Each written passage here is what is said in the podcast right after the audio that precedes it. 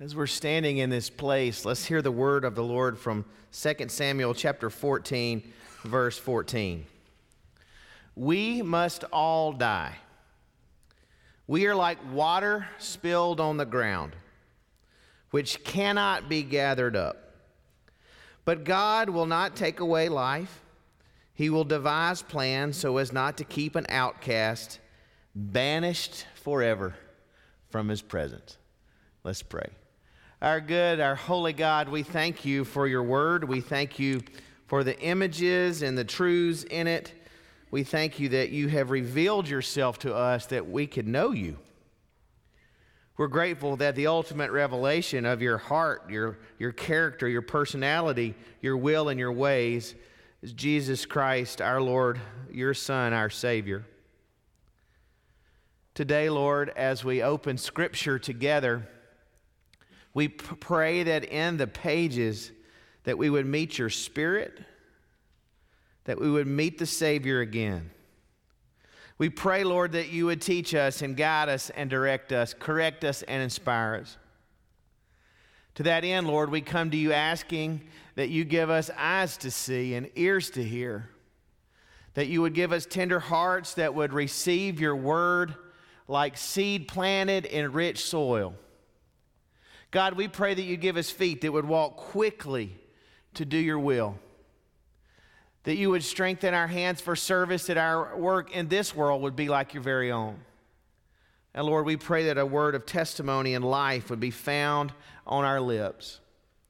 God, this is our prayer in the strong name of Jesus. And we pray together this morning saying, Amen and amen. Please be seated. And as you're seated, find your Bibles and turn with me to that section uh, in 2 Samuel, 2 Samuel chapter 14. Today we're continuing our message series, What a Mess! God's Grace in the Real World. Last week, Matt Homeyer talked about uh, the David story, David and Michal. Uh, some of you are interested in, in the fact that David had a wife. Uh, someone said, I didn't know David, I didn't know what her name was. Well, in fact, David had many wives. Uh, if you look at a genealogy of David, it looks more like kudzu vines in Georgia than, than a tree. Uh, and he has a messy story. We pick up again with a, a messy story from David. Uh, in fact, the lines that we just read were lines spoken uh, during the middle of a confrontation between the wise woman of Tekoa and David. Uh, related to something involving the messy complexity uh, that it was David's family life. In order for us to understand it, uh, I want to kind of give us some context for it because I think there are some real direct applications for our crazy, messed up lives as well. You really have to go back to the 11th chapter uh, in this book where the problems start. In the time of year where kings go off to war, David stayed home. You, need to keep your eye on the ball, fellas, ladies.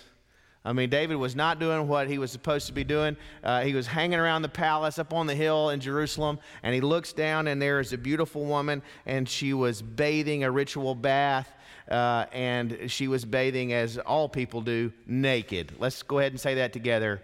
She was naked. There you go. Thank you. Thank you so much. You got to get the picture because David got the picture. And his, and his mind and his heart started to wander. And David uh, used this opportunity and he abused his position. Uh, and we know the tragic story, many of us do, of David and Bathsheba, where he brings her to the palace. And she is, she's impregnated. And David's in a bind and he starts to cover his tracks and he starts to cover his story and he sends for Uriah the Hittite, her husband, just, just come home and, and have a weekend furlough. But he's like a hard headed redneck. It wouldn't go home.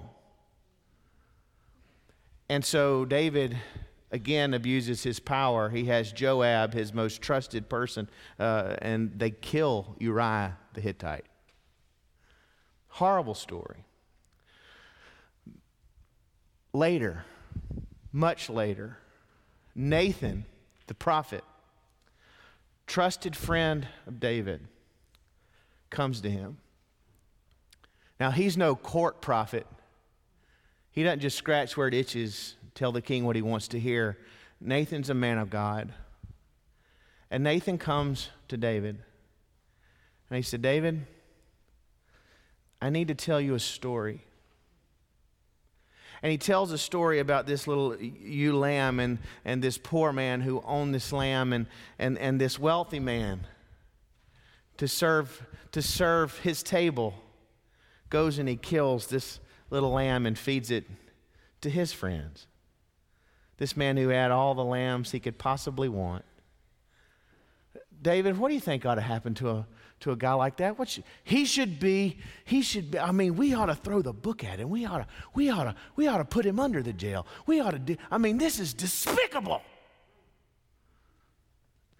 Nathan points his bony finger at David. I assume his finger is bony. Probably ought to be. Points his finger at David and he says, You are the man. Edgar Allan Poe wrote a story, and, and in that story, he, he had a cad- cadaver uh, done in such a way that, that he would lean up and point his finger and go, You are the man. It's chilling, and this was a chilling scene. He said, You are the man. A word of grace, he says, You'll, you'll not be executed for this, David. God will not take your life. There's the mercy. But then he says this he said, This is, this is set into motion. This is set into motion something that is not going to be easily put back together. There are going to be consequences for this, temporal consequences that we'll, we'll feel for a long time, for generations. He said, David, the sword will not depart from your house. Chapter 12, verse 10 that there'll be pain that comes uh, generation after generation as a result of this. And true to that prophecy, the story of David unfolded and the story of his family unfolded, and it was a sad and a, and a tough story. We have in, in chapter 13 the, the horrible scene of Amnon and Tamar, where Amnon violates his, his sister and sends her out in tears. She rips the clothes that she wore, the, the fancy clothing that she had that signified she was a, a virgin daughter of the king. A, a, a regal robe of, of favor and, and specialness. And she's out. She's out in the streets, broken and common, her regal robe ripped, put aside put aside. Her brother Absalom. Her brother Absalom sees this.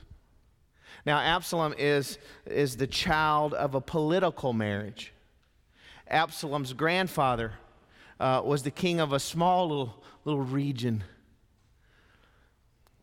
But his sister sees this. He vows in his heart, he vows in his heart that he would mete out the justice, that he would mete out the vengeance. And Absalom, he was patient. He was patient about it. He waited and waited and waited and waited. Dispassionately, he plodded through life. A couple of years go by. Amnon is at a party Absalom sets him up, and in cold blood, he's killed. The sword continues to fall in this family. And Absalom looks around. He's just killed the son of a king, a brother of sorts. And he takes off running. He flees. Verse 34 and 37 of chapter 13. But Absalom fled, but Absalom fled. He got out of Dodge. He went to the region where his grandfather was in power and he set up shop there. He was, he was held in the protection uh, in that region. A- Absalom goes away and he is in exile. He is an outcast from the kingdom. He, he's far away. Meanwhile, back at the palace, back at, back at the home base, back in Jerusalem in those lofty, beautiful hills, in that same place where David peers over and looks down and, and sees Bathsheba. In, in, that same, in that same place, David is, is growing sick and tired and old in a New York minute. You ever see somebody age rapidly? I see it every day as I pass the photograph in the hallway of me when I first came to this church. there wasn't a single gray hair on my head. I understand that Matt Homeyer calls me Matt the Graying, and he is Matt the Balding. I prefer Matt the, the greater and Matt the lesser, but he's up to his things, whatever. David is getting sick and he's getting tired and he's getting old, and his heart is far, far, far, far away. And Joab looks at this and he knows that his heart is broken for Absalom. He knows his heart is broken for these experiences. He knows that's where his mind is, that's, that's where his focus is. He knows he is divided and ineffective uh, and he's not getting anywhere in life because he's just all messed up. But Joab knows David. He, he, he knows him well, and he knows that David, as, as this passionate man, this Hemingway hero figure, this warrior poet, that a man like this, you, you can't just be direct with a guy like this. He, he saw Nathan deal, deal with, with David. He, he saw the, the, the art of the story and how it got in behind his, his, his armor, his, his calloused, armored heart, uh, and how that, that story brought him out. And so Joab devised a plan. He went and found a storyteller he, went and found a, a woman known to be a wise woman, the wise woman of Tekoa. And he says, This is what I want you to do. I want you to go and, and, and to dress as a mourner. I want you to go to David, and, and, and I want you to go as one that is, that is weak and broken, and, and I want you to go with a story. And this is your story. Can you sell it? I can sell it because I'm a storyteller. So she put the clothes on and she went. And this was the story that her sons, she was a widow, and her sons were working in the field. They got in a fight, and one son killed the other. And everybody else wanted to kill the other son for the blood. She got tired of the blood. She got tired of the blood. And she didn't want to lose another son having lost the other, even if it was at the hand of the other. And she wanted, she wanted some, some help, and she, she, she appealed to him, and she, she wanted an exception to the system. As someone would write a governor and plead for clemency, as someone would write a, a president and plead for clemency. I, I, wanted, I wanted some favor here. I, I, know what it says, but, but this is the story, and, and this is, I don't have anything to stand on but my heart and my pleading. This is my story. I'm just tired of the blood. Uh, can you help me? Can you help me? And David, being David, well, of course, absolutely, I'll fix that. Passionate man, he sees this woman and her tears and her hurt, and he's jumping on it. And then, after this story got in behind his heart, it was revealed to him what was going on. And there was a plea made that he live like God and that he work to bring back the banished and that he practiced the mercy he so advocated. Why the parables here? Why the stories? Well, W.H. Auden once said, You cannot tell people what to do, you can only tell them parables. What a great line.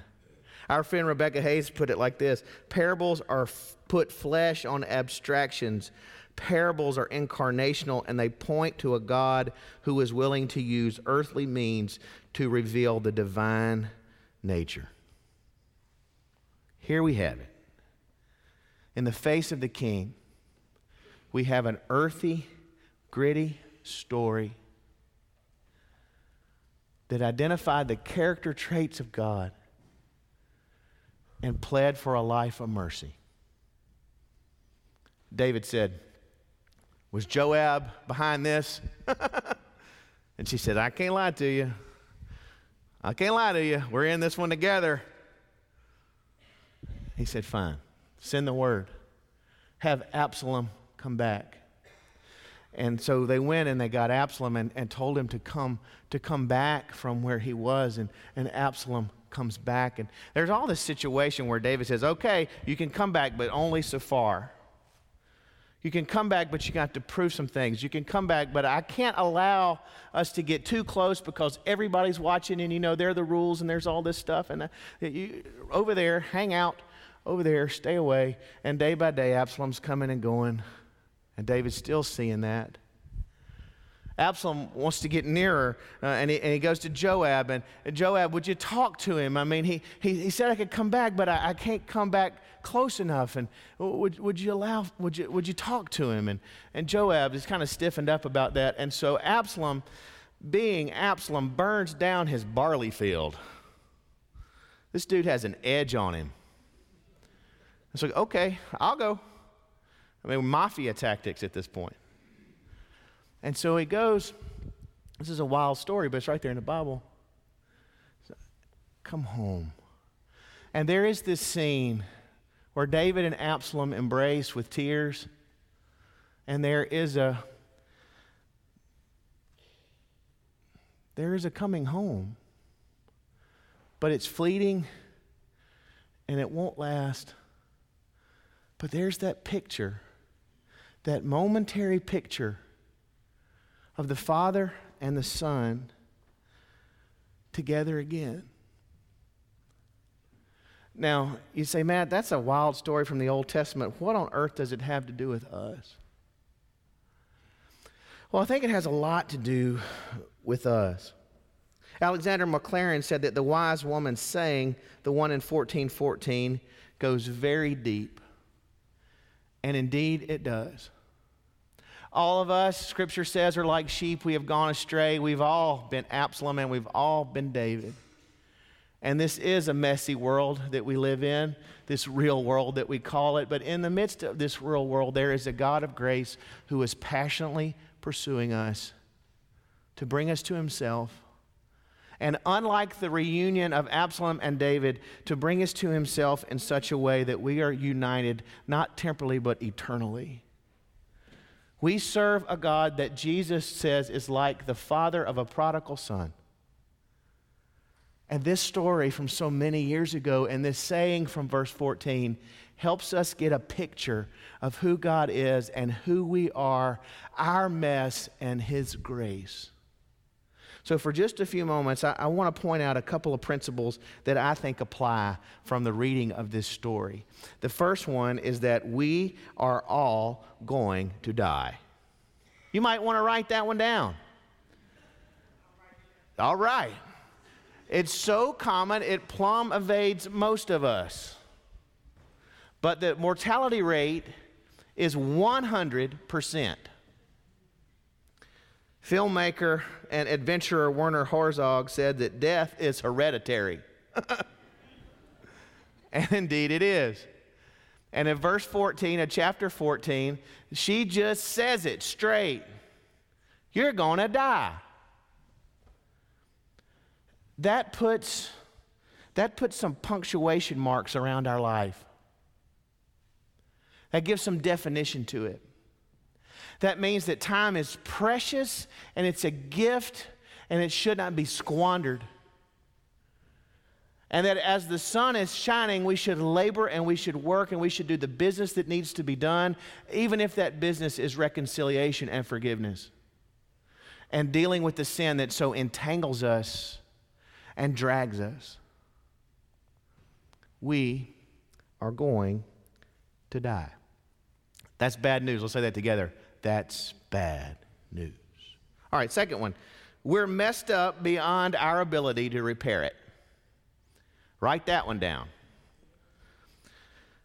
You're like water spilled out, she said. She looks dead the king in the eye. She says, You are like spilt water. Can you imagine how precious water is in an arid climate? You should go and see some of these, some of this, uh, these fortifications and, and, some of this construction, some of this engineering uh, that the Jews and then the Romans did in this world. It's fascinating. It's what people travel over the ocean to see this stuff. Water is now and forever has been precious. We moved here during a historic drought. I got depressed. I remember when, when the rain fell, my children went and played in it like it was magical. Because indeed, it was magical. Because water is life. Could you imagine being in a hot Israeli environment and, and, being parched and having a cup of water and you draw it all the way to your lips only to drop it and have that, have that clay cup break on the ground and all that water run into the dust, just making mud? You didn't want to play in that mud, you wanted to add to it with your tears because you knew there wasn't a thing you could do to put that water back in that cup again. You could work the rest of the day, the rest of the week, the rest of the month, the rest of your life, and you are not going to restore that simple cup of water. I think it's a liberating moment in life when we recognize that the problems that we have born of our sin are problems so large we can't fix them on our own. Certainly, we have responsibilities, and certainly there are things we can do, and there are responses to be made, but at the end of it, they're bigger than us. They are bigger than us.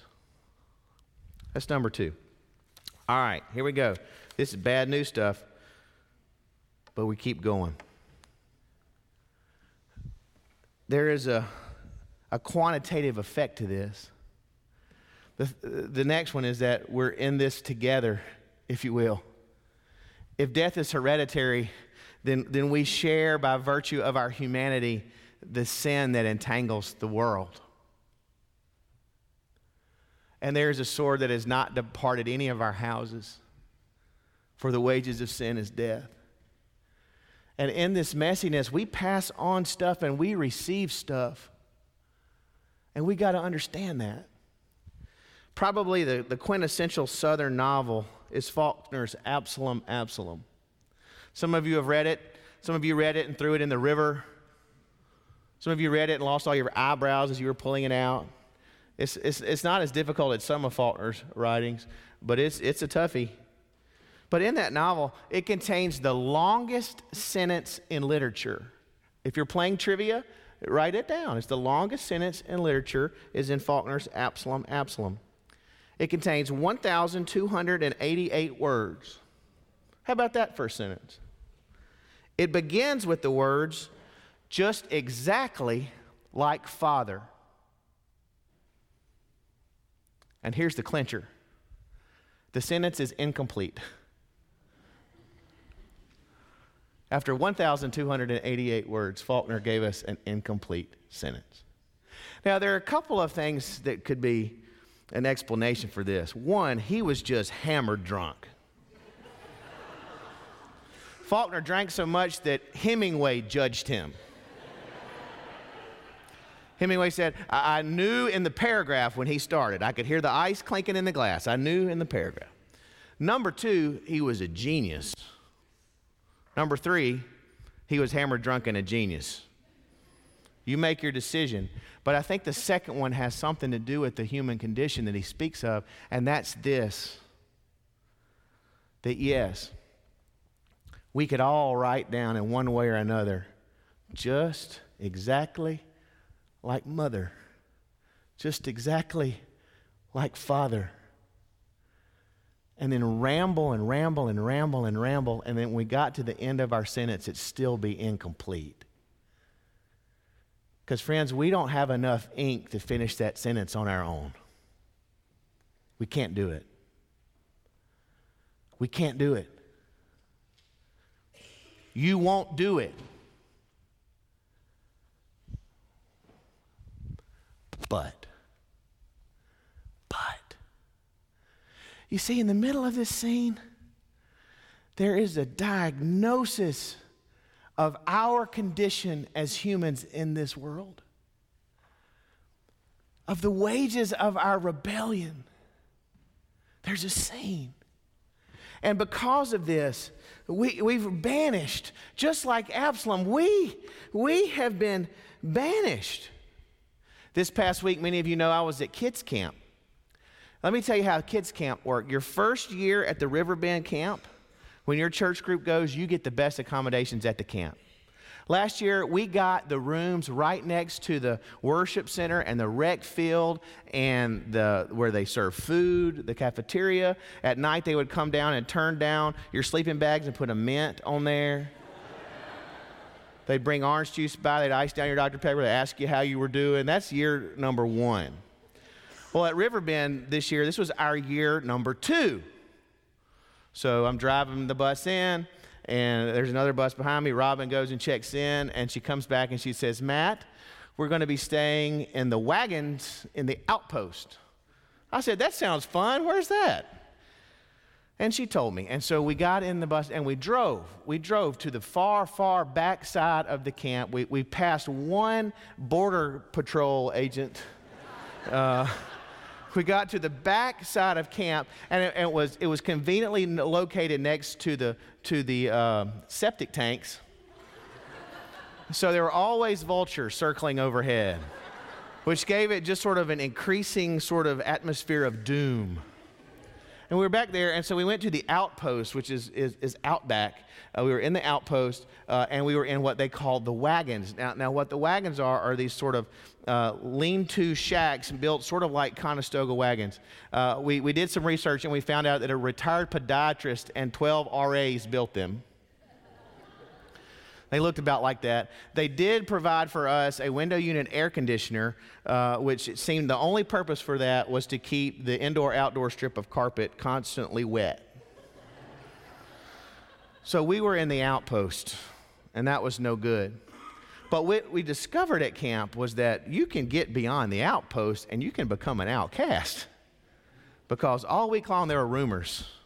There were rumors of boys or girls that had taken the, the group of very reasonable rules and guidelines given to make camp safe and fun and blew them to shreds.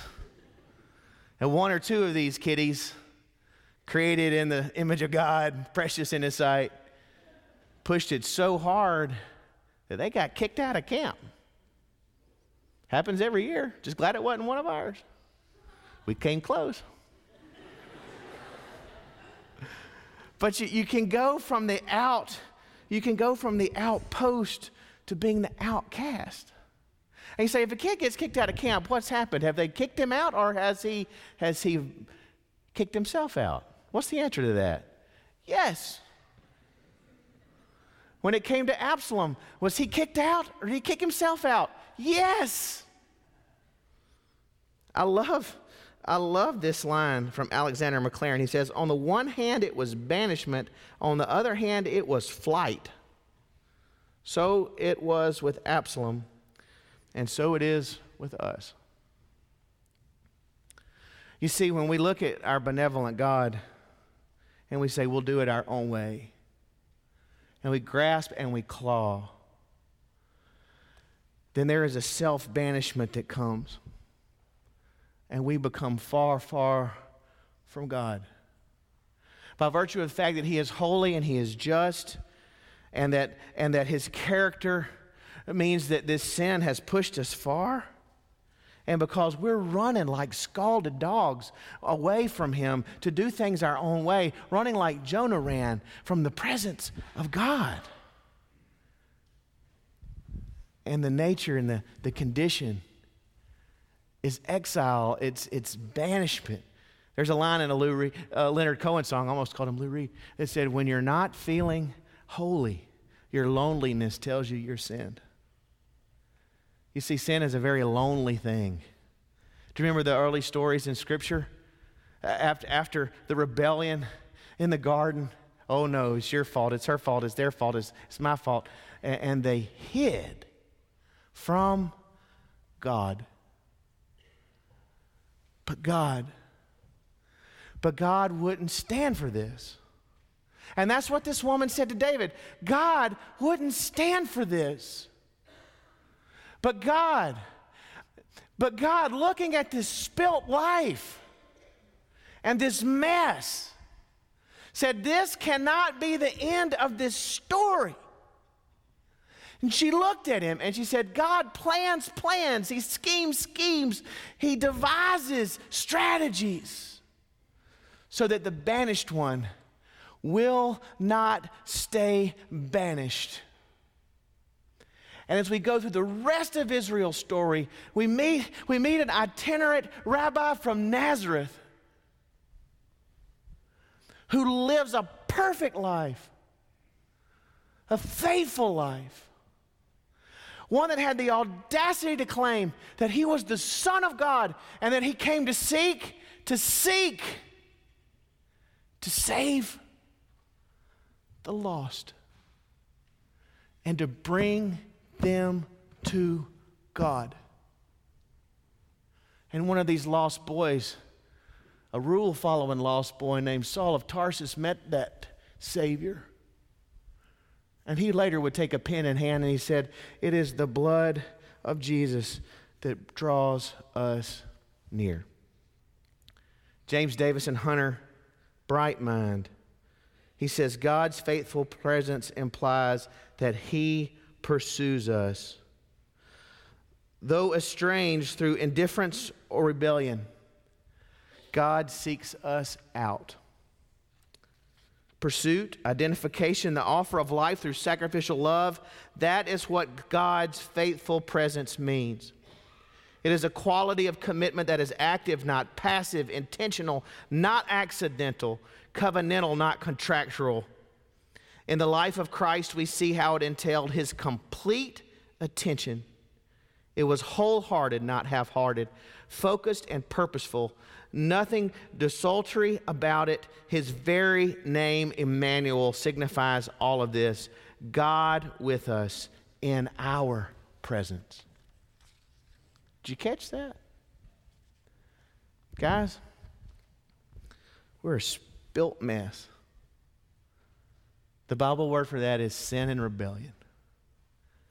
God is a pursuing God, and He came for us. That's called grace. And all that respond in trust and in faith, they are reconciled and made whole. And from that point onward, they get to live that out again and again and again and again.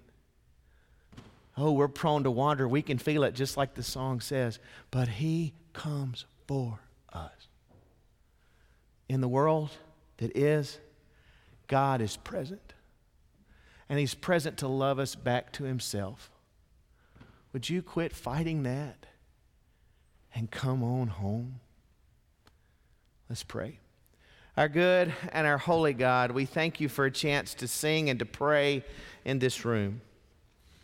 We're grateful, Lord, that you met us and that you love us and that into this world that has gone awry because of our rebellion, you have come as the Savior to reconcile all things to yourself. We are grateful that you can't stand the alienation that we experience from you. Lord, I pray that there are men and women that hear this that will begin a journey home toward you. Lord, you have pursued them and you are pursuing them even now. Lord, as we stand and sing, I pray that someone would seal that in their heart this very day. Lord, we love you and we thank you for loving us. We pray in Jesus' name. Amen. Let's stand and sing our hymn of invitation. David, please lead us.